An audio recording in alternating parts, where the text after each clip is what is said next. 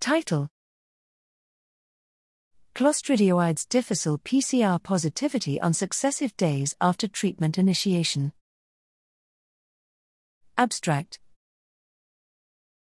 Among 1,282 patients with a positive Clostridioides difficile PCR test who were retested within 14 days, the proportion of positive tests rapidly decreased on successive days within the first week since initiation of treatment. Between days 7 and 14 after treatment initiation, approximately 25% of tests remained positive.